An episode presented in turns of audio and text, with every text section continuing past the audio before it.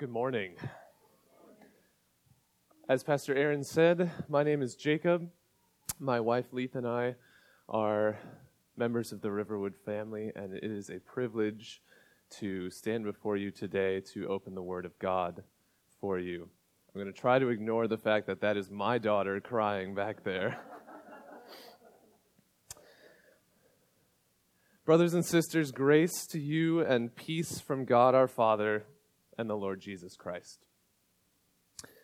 Do you know how you can tell the next 35 minutes of our exploration of another spiritual discipline is going to be awesome? It's because we're going to start by talking about a little bit of math while looking at a picture of my grandma.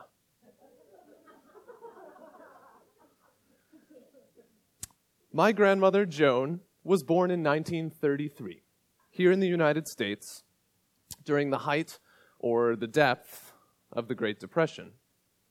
If she were from an average Christian family of that time, her parents would have been donating to their church somewhere around 3.3% of their $1,600 annual income, or a little more than $4 per month.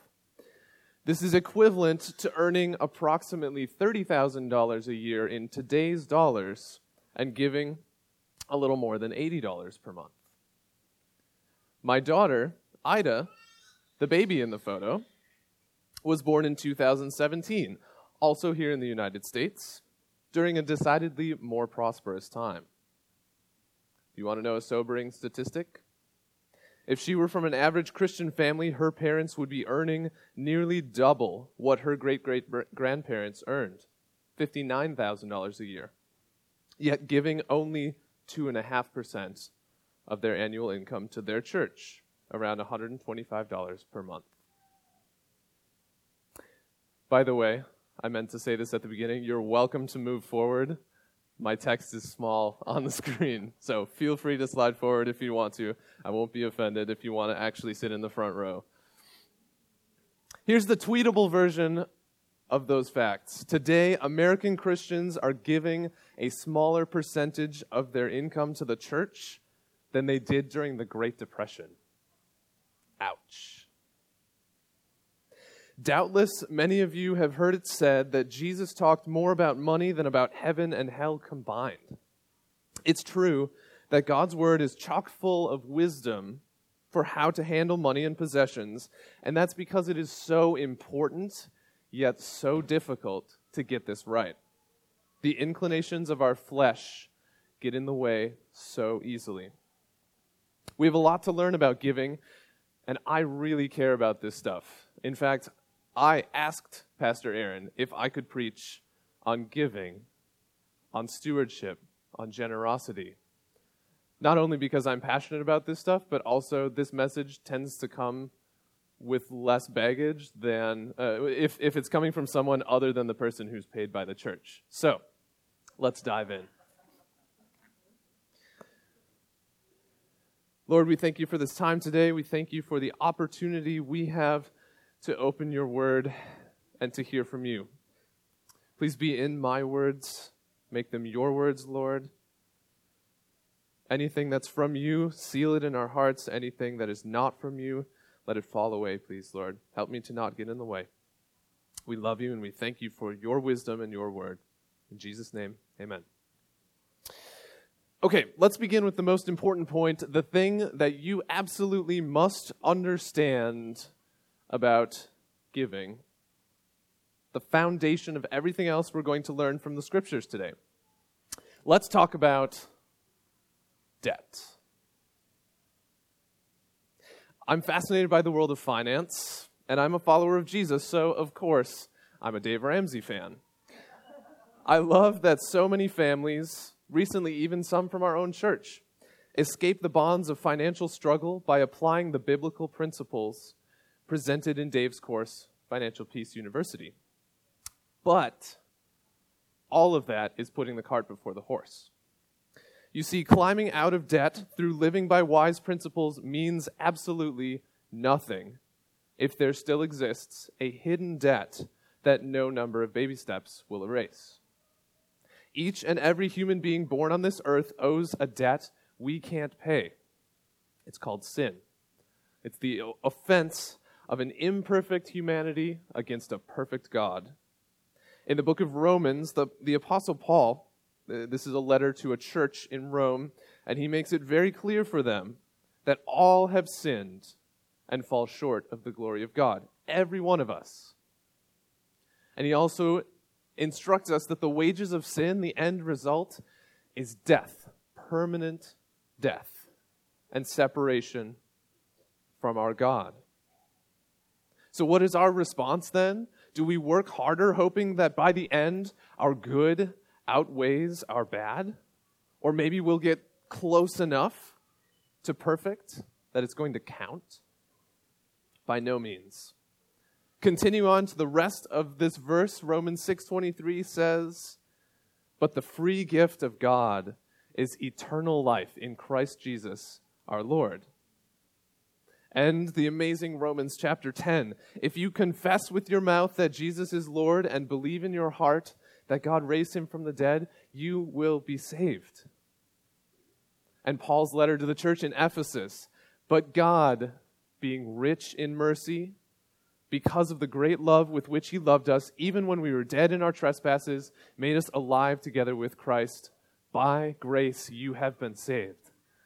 This is an amazing truth we bring absolutely nothing to the table and have no ability to bring anything.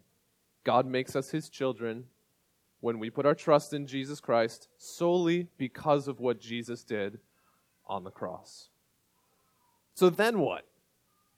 Listen to what Paul writes as the letter to the Ephesians continues. For by grace you have been saved through faith. And this is not your own doing, it is the gift of God not a result of works, so that no one may boast. For we are God's workmanship, created in Christ Jesus for good works, which God prepared beforehand that we should walk in them. So here's the deal. We do these good works that are mentioned here not as a way to earn the favor of our God, but as a response to the favor he has already lavished on us by his grace. This applies to countless areas of daily living, including how we use the resources God has provided for each of us. So, I want to look at three important ways that our perspective has to conform and be transformed to Scripture in this realm. If you have your Bibles with you on your phone or a paper copy, turn with me to Matthew chapter 6. Last week we were in this vicinity in Matthew's Gospel, learning about our call to serve. And I'd encourage you to go back and listen to last week's message um, if you haven't had a chance to do that yet. By the way, the ushers are coming forward now. If you need a Bible, feel free to raise your hand. You're going to want to follow along. God's word is amazing. We're going to begin in verse 7. Oh, sorry. We're not beginning in verse 17.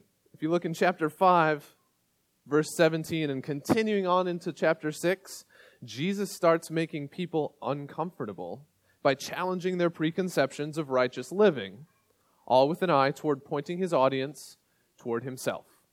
We're going to pick things up in verse 19 of chapter 6. Matthew 6, 19. It's also on the screen if you can read this tiny print. Do not lay up for yourselves treasures on earth, where moth and rust destroy, and where thieves break in and steal but lay up for yourselves treasures in heaven, where neither moth nor rust destroys, and where thieves do not break in and steal. For where your treasure is, there your heart will be also. Now skip ahead to verse 24. No one can serve two masters, for either he will hate the one and love the other, or he will be devoted to the one and despise the other. You cannot serve God and money. Then the next section, Jesus is very matter of fact in his teaching. Do not be anxious. We are commanded not to worry about the things that usually occupy our thoughts, the cares of this world, food, clothing, basic needs. And the reason we are able to live this way? We have a heavenly Father who cares for us.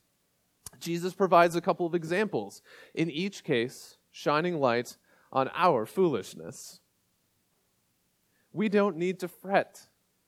Because our God is not just creator of the universe, but also he is the owner of all things.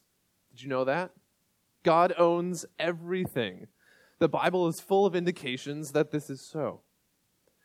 In the book of Job, and you don't have to jump around your Bible, I'm going to have the verses on the screen.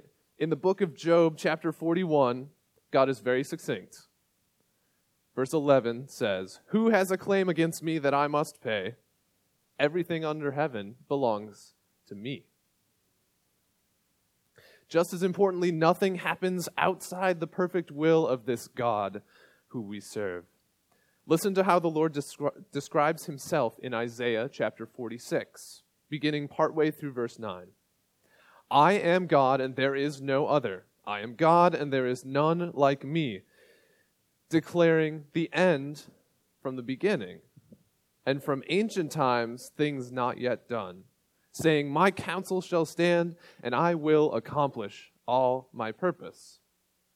There's a word for this, and it's the first of our three key words today. I've listened to enough sermons to know that you should have three key points and they should all start with the same letter. So that's what you're getting. That first key word is sovereign. Our God is sovereign. Now, by definition, sovereign means possessing supreme or ultimate power, which makes it one of those funny words that is used to apply to people and, and earthly situations, but ultimately actually only applies to God. Throughout the Bible, we see evidence of God's sovereignty from the truth of his prophecies that we read in the Old Testament and that are fulfilled later on, to the ways that he orchestrated the events of history exactly in accordance with his plan. It's amazing to see God's work throughout history. I don't know about you, but I find this aspect of God's character both comforting and incredibly humbling. So, what is our relationship to this omnipotent, omniscient, sovereign God who created the universe and owns everything? Let's go back to Matthew chapter 6 as a starting point. Check out what Jesus says in verse 24 No one can serve two masters. You cannot serve God and money. He teaches here and in lots of places in the Gospels that God is in the role of master. If we aren't saved from our sin nature by Jesus Christ, then we tend to be mastered by the things of this world money, fame, power. The list goes on. These might all be characterized as enslavement to our flesh, enslavement to self. When we're saved, we are rescued from that bondage and become slaves of a different sort slaves to God, to his righteousness, as Paul writes in Romans 6. When our lives are transformed in this way, then, we respond as bond servants who have a responsibility to our master. That responsibility is known by a super important word. The second way our perspective has to conform to that of Scripture. And that word is stewardship. So, what's a steward? Have you thought about this? A steward is one to whose care something has been entrusted, whose task it is to responsibly manage and protect that something. In many of Jesus' parables throughout the Gospels, he teaches about our relationship with our God and our stuff, our stuff, through this lens. God is the master, and we play the part of the steward who is asked to manage the affairs of the master while he is away for a time. If we were to summarize what we learn about God through these parables, we could say a few things. First, the master is the true owner of all assets. We talked about this already. He has the right to do with everything as he wishes because he ultimately is the owner of everything. The master is also powerful and authoritative. The master chooses to trust his stewards to manage his resources. He communicates specific expectations of those stewards and rewards them for good stewardship while punishing for laziness and disobedience. And the master is absent for a season, resulting in delayed accountability for his stewards, but he will absolutely, certainly, without a doubt, return, and probably when the steward least expects him. In his seminal book, Money, Possessions, and Eternity, which is a book that I relied on to find a lot of these scripture passages, and I'm grateful um, to, ha- to have read this book. Randy Alcorn, Alcorn sums up this point beautifully. This is a quote from him. When I grasp that I'm a steward, not an owner, it totally changes my perspective. Suddenly, I'm not asking, hmm, how much of my money shall I, out of the goodness of my heart, give to God? Rather, I'm asking, since all of my money is really yours, Lord, how would you like me to invest your money today? When I realize that God has a claim not on a few dollars to throw in an offering plate, not on 10% or 50%, but 100% of my money, it's revolutionary. Suddenly, I'm God's money manager. I'm not God. Money isn't God. God is God. It's a total change of perspective. There's the end of the quote. So be honest with yourself. Could you say what John Wesley said when his home burned to the ground? The Lord's house burned down. That means one less responsibility for me. I don't know if I could say that. But how are we going to get to that point? If we allow the truth of God's word to transform us, we absolutely can. So, we have to recognize God's sovereignty, and we have to understand that we are stewards of His resources. When we're born again, saved by grace through faith in Jesus Christ, not only do we receive the title of steward, which results in a changed relationship with God, but we rec- receive the title of sojourner, which results in a changed relationship with the world. A sojourner is one who resides temporarily in a place, a visitor or traveler who is spending significant time somewhere but is actually from somewhere else. So if you are a follower of Jesus, guess what? You are no longer a United States citizen, despite what your passport says. You are a child of the King of the universe, whose home is not earthly and temporal, but is heavenly and eternal. You are simply visiting here for a time until you die or Jesus returns, whichever one comes first. That visit could last more than 100 years, but those 100 years are less than a fraction of a second on the timeline compared to the rest of eternity. In Philippians chapter 3 verse 20, Paul writes that our citizenship is in heaven Think about how living this way could change everything. If you know where the book of Hebrews is, turn there with me for a moment. Hebrews is kind of two thirds of the way through the New Testament. Just keep flipping until you find it. In chapter 11 of Hebrews, the writer of the book begins by defining faith as, quote, the assurance of things hoped for the conviction of things not seen. And isn't this exactly what we're talking about?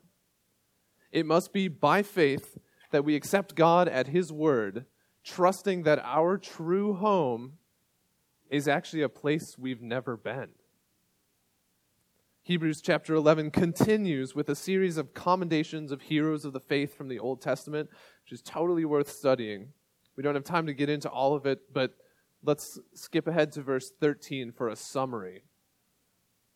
These all died in faith, not having received the things promised, but having seen them and greeted them from afar, and having acknowledged that they were strangers and exiles on the earth. For people who speak thus make it clear that they are seeking a homeland. If they had been thinking of that land from which they had gone out, they would have had opportunity to return but as it is, they desire a better country, that is, a heavenly one. Therefore, God is not ashamed to be called their God, for he has prepared for them a city. Wow. That city is your heavenly home, the place where we will spend all eternity after this momentary blip of an earthly sojourn that seems so significant at present. The two things that our sovereign master requires of us during our brief stay here on earth are to receive his free gift of salvation by grace through faith in Jesus Christ and to steward his resources, investing them wisely in his kingdom purposes. We talk about our fist here at Riverwood finances, influence. What's the S? Skills and your time. Okay? Those are all resources that God gives to us that we would advance his kingdom. And that is our joyful responsibility as followers of Jesus. Still in Hebrews, at the beginning of chapter 12, the writer of the book implores us, after showing us all these examples of the faithful ones who have gone before us, Therefore, since we are surrounded by so great a cloud of witnesses, let us also lay aside every weight and sin which clings so closely, and let us run with endurance the race that is set before us. For a church our size, we have an unusual preponderance of runners. And even those of you, I, I mean size like in number, even those of you who are not runners would instantly know the answer to this question if you're going to run a marathon, would you choose to do it wearing a backpack with your laptop, a handful of books, and a couple of games inside, carrying a suitcase full of clothes in one hand, and pushing a shopping cart full of great food in the other? No, not a chance. I've done it. It's hard enough to cover 26.2 miles with just the clothes on your back. If you're a sojourner, a traveler who is staying somewhere for a time but isn't really from there, then you avoid putting down roots. You cast off that weight in anticipation of soon returning home and having flexibility to go where your master sends you. You want to know what Jesus says about keeping that eternal perspective of a sojourner? Let's go back to Matthew 6 one more time. Let me paraphrase verses 19 through 21. Do not lay up for, for yourselves treasures on earth, but lay up for yourselves treasures in heaven. For where your treasure is, there your heart will be also. Jesus does not condemn storing up treasures. Do you notice that? He doesn't. In fact, it's quite the opposite. He commands us to store up treasures. The part that we mess up is where we store them. Jesus tells us that we need to store up treasures in heaven where they are eternal. So, how do we do this like Jesus instructs us? We honor God's sovereignty and his ownership of everything by acting as stewards of his resources, investing the stuff which he entrusts to us, and advancing his kingdom, living as sojourners in order to keep an eternal perspective. We could get deep into the principle of contentment here, and it's well worth a study. I won't, but God's word says a lot about it, and this can help us on our journey toward living this way. I encourage you consider studying the principle of contentment in God's word. So what does this mean practically? In what ways is your life going to change? How do we apply all of this? I bet you've been waiting for this part where we actually talk about giving, right? No more context. Let me give you some interesting estimates from a March 8th, 2016 Relevant magazine article by Mike Holmes regarding some of the basic problems that the worldwide church currently faces. How much money do you think it would take in US dollars, and this is obviously an estimate, but how much would it take to completely relieve these four issues altogether. Any guesses? An, an unimaginable sum of money? $53 billion. That's a lot of money. Although we talk about billions and trillions now, so maybe it's not such a big deal, but it's a lot of money. Anyone know what tithing is? Tithing is not one of the Christian's four letter words. Tithing is giving 10% of your income, which comes from God, back to the Lord through His church for use in advancing His kingdom. The word tithe literally means tenth. We're going to get into more details in just a moment, but let's imagine first that we live in a United States where every believer tithes. Every believer gives tenth, a tenth of his or her income back to the Lord's work. If we keep everything else at status quo, so we don't build new church buildings or raise pastors' salaries or send out new missionaries, but we maintain everything with the funding that is currently received by U.S. churches, what kind of dent could we make in that $53 billion with the increase that would come from people beginning to tithe, beginning to give all the way up to that 10%? We can actually cover all of it. And there's actually a little bit left over for domestic ministries, new ministries, caring for our pastors, paying down debt, blessing our communities. That little bit that's left over $110 billion. That's how far short of tithing we are currently. Now, I'm not suggesting that we can actually solve the world's problems by giving more. Jesus himself said that we will always have the poor with us. And this is still a world with spiritual sickness that can only be healed by spiritual means. Hunger, sanitation, illiteracy aren't the world's issue. Sin is. However, meeting other people's basic physical needs often leads to opportunities to share with them the incredible joy that comes from being freed from sin and reborn to new life in Jesus. If we begin to tithe, the church can more fully live out Jesus' command to care for the poor. So, what does biblical tithing look like? God commands his people to bring their first fruits into his house. This doesn't mean hoping that you'll have a tenth of your income left at the end of the month in order to tithe. It means right away, as soon as it comes in, you give, you get to give 10% back to God to provide for the ministry of the local church. So, why do we do this? We tithe out of obedience with grateful hearts, understanding that we can only follow God's commands as He changes us from the inside out. When we tithe, we are acknowledging that He is the owner of all things. We're also acknowledging God's provision for our daily needs.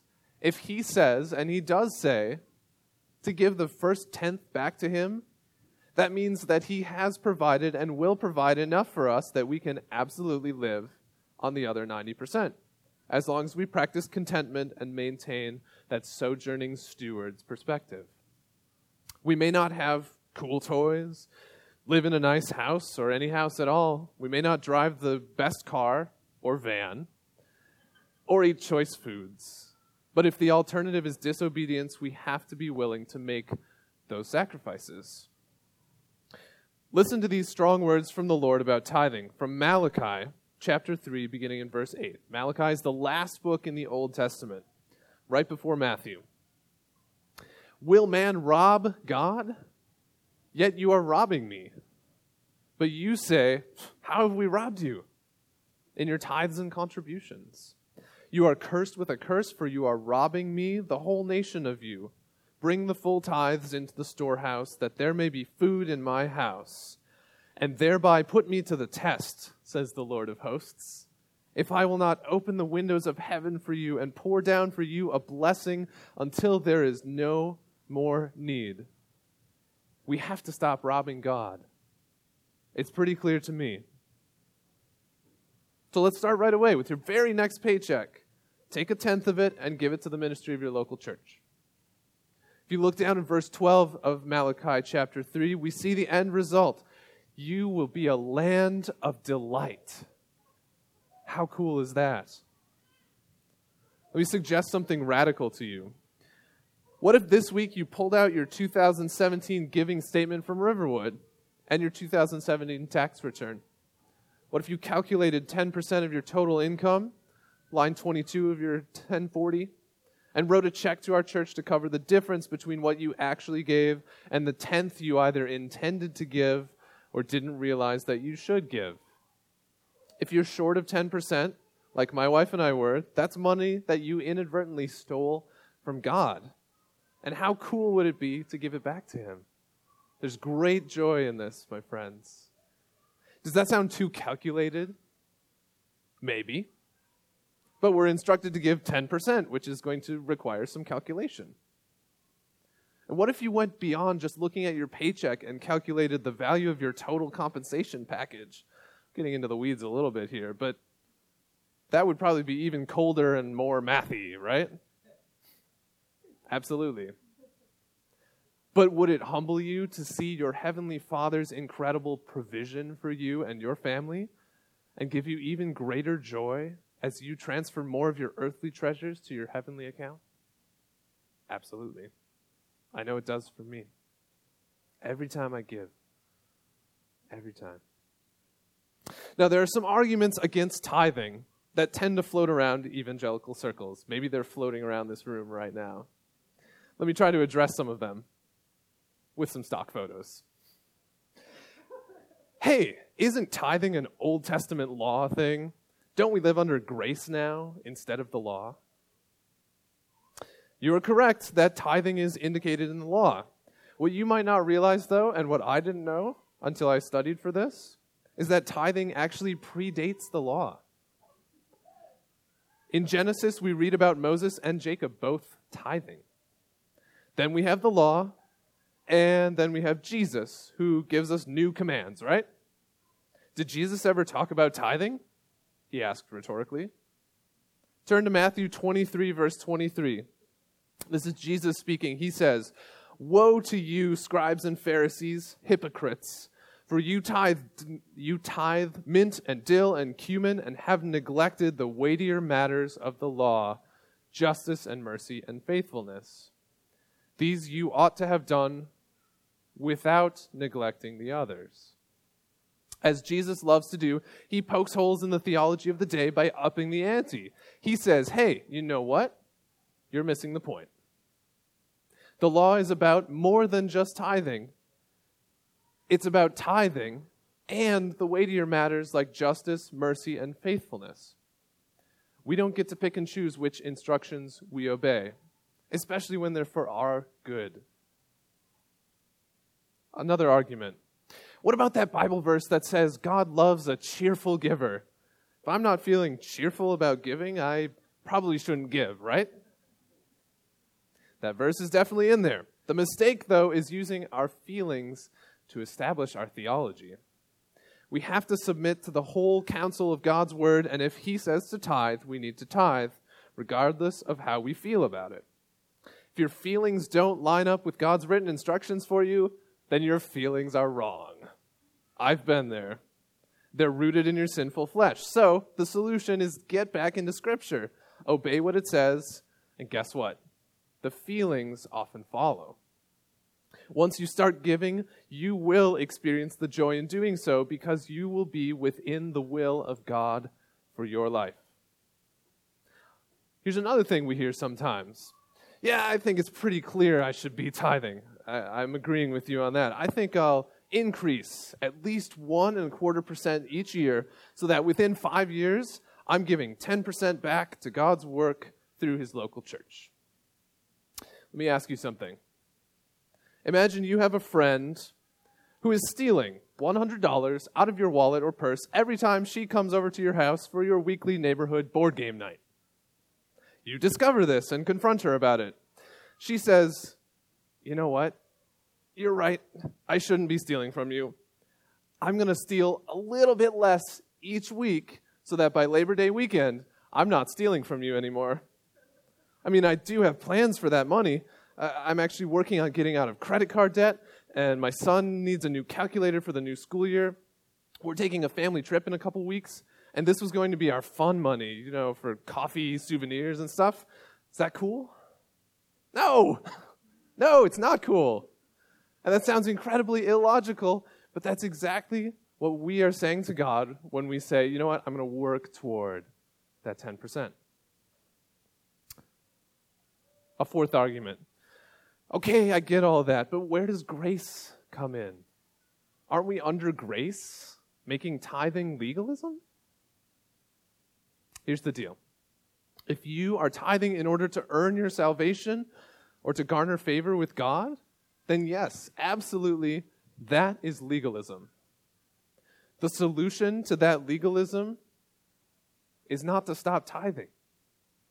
If you're obeying an instruction for the wrong motive, disobedience is not the answer.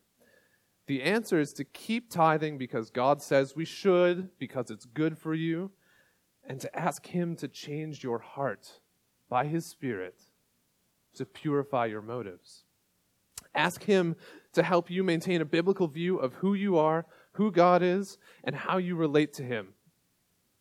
Grace is the thing that allows us to honor God in how we live, not the thing that gives us license to do whatever we want. Tithing is like spiritual training wheels on your giving bike. Kind of a weird metaphor, but stay with me. Tithing is instituted by God to help us flex our giving muscles, as Dave Ramsey likes to say. God makes it simple and clear, and it's a proportion, so it's not onerous.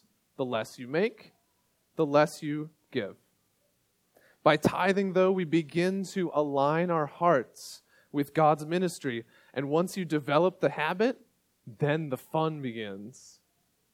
There's a reason that the Bible differentiates between tithes and offerings. The tithe is required of all of God's people for the support of the local church. Offerings are the portion beyond a tithe, given freely as God provides to work for his kingdom. You and your family probably have some favorite ministries just like we do, and those are the ones we have the privilege of supporting through our giving above and beyond a tithe. Did God provide enough income for you to live on 90%? I can say without a shadow of a doubt, with Scripture as our plumb line, yes, He did. But has He, by His grace, blessed you more abundantly?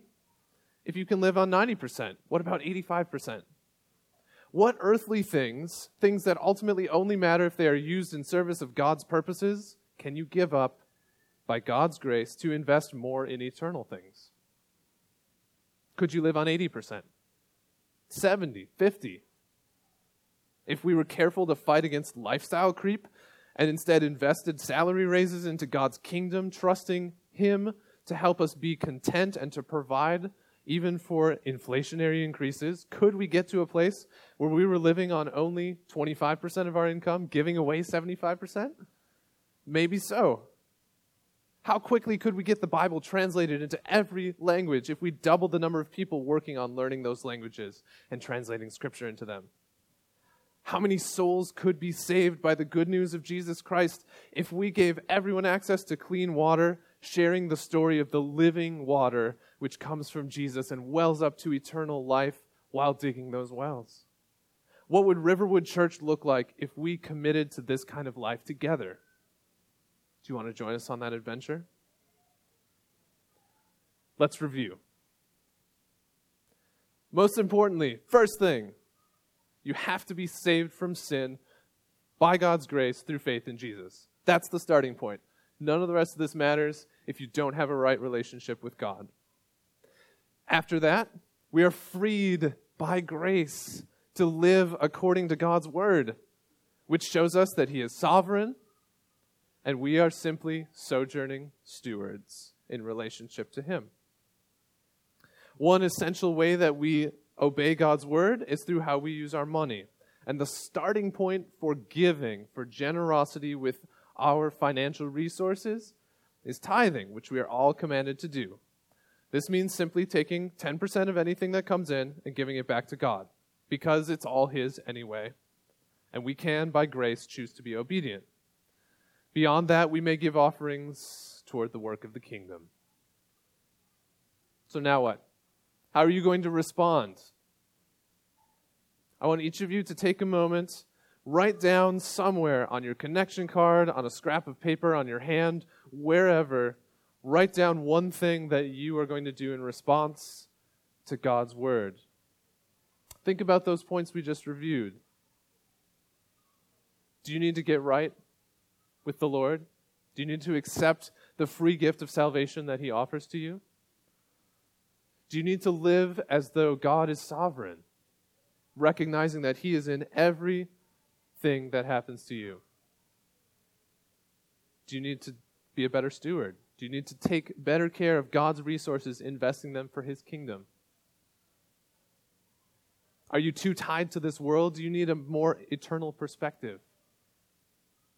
All of these things, our Lord can change our hearts and help us by His grace to follow His commands. We're all in slightly different places, but let's begin anew this giving adventure as a family with great anticipation of how God will lead and bless His work. Will you pray with me?